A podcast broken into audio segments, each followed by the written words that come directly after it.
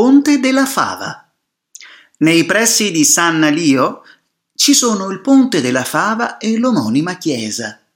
Esisteva sul muro di una casa qui vicino un'immagine sacra della Madonna, considerata dal popolo miracolosa.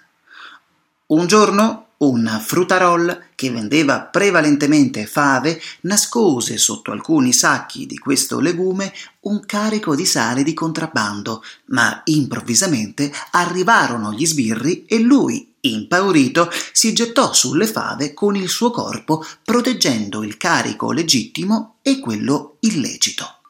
Le guardie non trovarono però nessuna illegalità nei suoi prodotti. Per intervento si ritenne miracoloso della sacra immagine della Vergine e il truffaldino si salvò.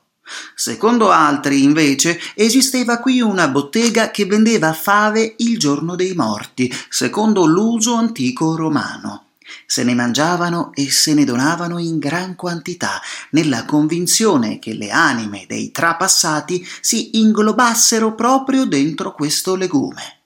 Cambiati poi i gusti della gente e ridottosi il consumo di fave, esse furono sostituite dai dolcetti a base di zucchero o di zucchero e mandorle, che continuano a chiamarsi fave, ma sono senza dubbio più deliziosi.